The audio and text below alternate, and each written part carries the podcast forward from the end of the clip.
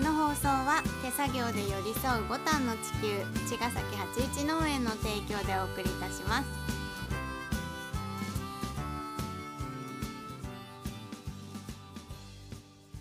皆さんこんばんは八一農園園長ゆうですこんばんは、ファーマーアキラです。八一オーガニックラジオ、本日もよろしくお願いいたしまおす。願いしますはい、今日はね、火曜日なので出荷日で、うん、うんうん、あのーお野菜をお届けしてきたんですが、うんうん今日どんな野菜をと今日はね、取ったの初物があって、ゆうちゃんの大好きなうん、うん、何ブロッコリー。えー、もうそうですねブ。ロッコリーブロッコリーだ出大ましたね。きいブロッコリーちっちゃいブロッコリーかもしれないよ。 まあ割と大きかったよ。あの辛いの超辛い それ以外に何があります？ わきめわわききめ目出るわけないでしょ、急に。えー、もう取れてんのうちに来てないそうでしょ。なんで今日夜ご飯なかったうん。まだ。まお預えけーで す。食べたいね、いいなあいいでしょうんそうでまあこどんな他には小松菜ブロッコリー、うん新生姜うんさつまいもは紅あずまうんあと里芋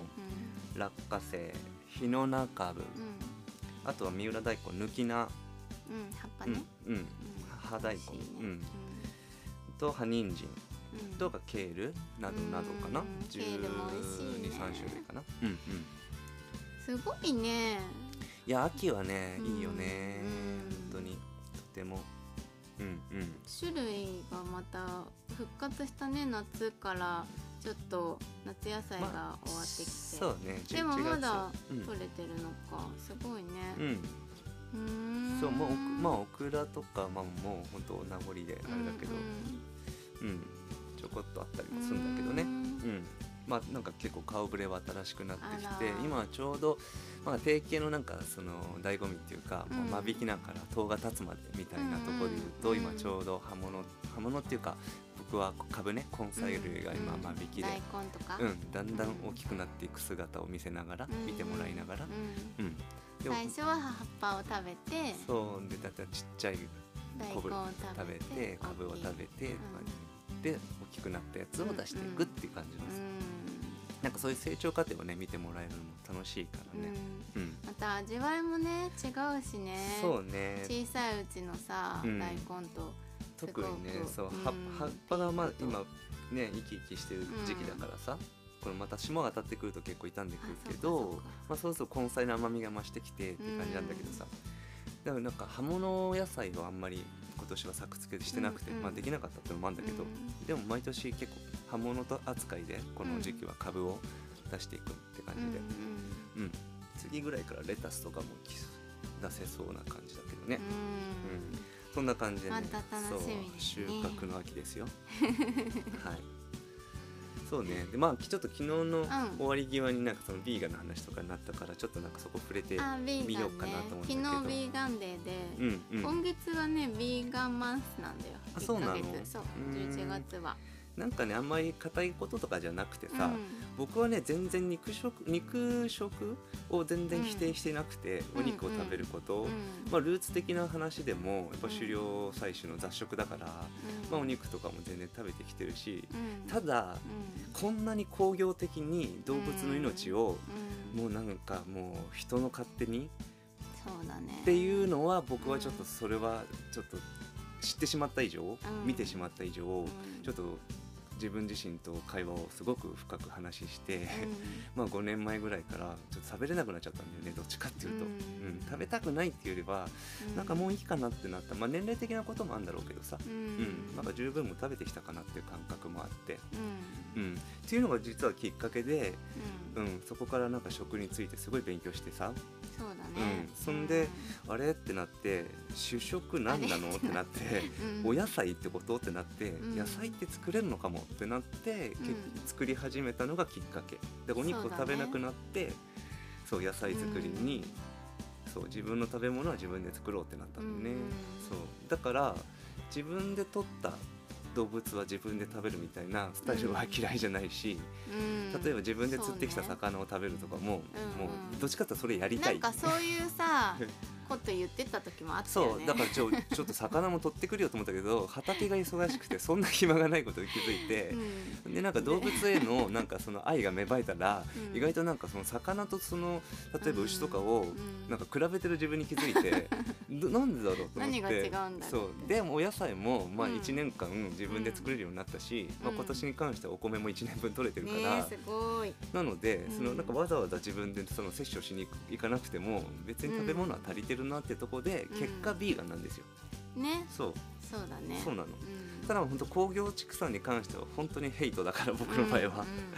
そうそういう意味でこの不幸期っていうのがね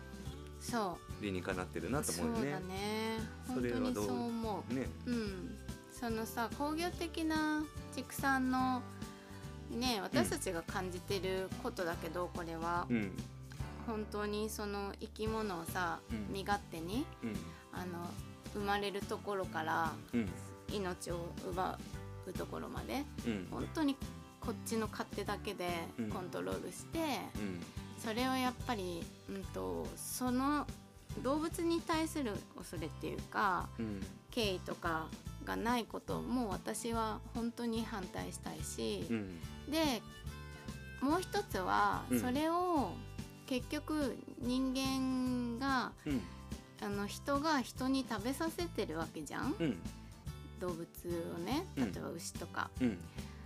それもう人間の勝手動物だけをうんないがしろにしてるんじゃなくて、うんやっぱりその育て方とかの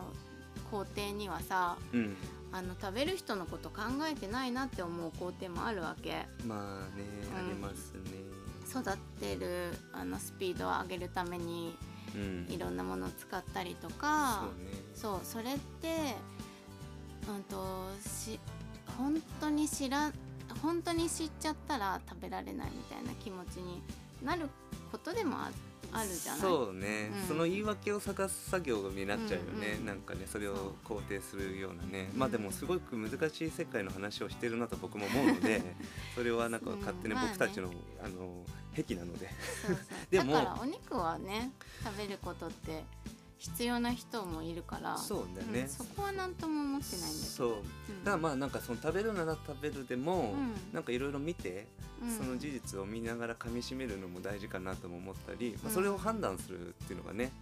うんうんうんおのおのうんあったらいいなと思うし、うん実際今この気候危機っていう段階で、うんやっぱこの環境破壊の最たるものがやっぱその農業だから。うんでその中でやっぱその畜そ産っていうのが飛び抜けていってその温室効果ガスの話ね、ううなんだよねん、その動物がかわいそうっていうのはちょっとまた別のベクトルにあるんだけど、うんうん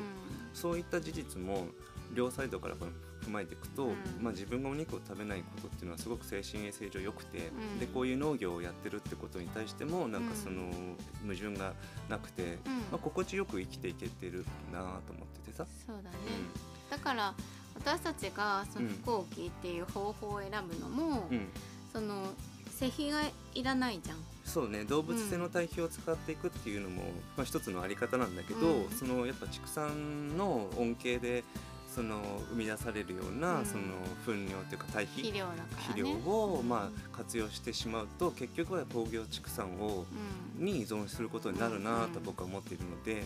極力っていうか絶対的にそれにうを依存しないでできるお野菜がいいなっていうのがあって、うんうんうんそれでできるんだったらそれがいいじゃんっていうのがベストだなと思ってさ。だから私たちの中で飛行機ってすごく矛盾がなくって、うんうん、あのぴったりだったんだよね。そうなのうんだからまあお客さんとかね提携のメンバーの方には、うんまあ、小ぶりだけど本当にすごいエネルギッシュで、ねうんうん力強くてすごい濃厚なお野菜が取れますっていうのは、まあ、それが僕の僕たちのそのお野菜の特徴だと思うし、うん食べてて本当そう思うから、うん、ううん、ん、なんかその方がなんか魅力的だなと思ってて、そうね。うん、私たちにとってはすごくそうなの、ね、うん魅力的なやり方そうなんだでよね。すよそんな感じですかね、うん、不耕起栽培の無肥料お野菜のお話でしたでは今日も素敵な夜を。また明日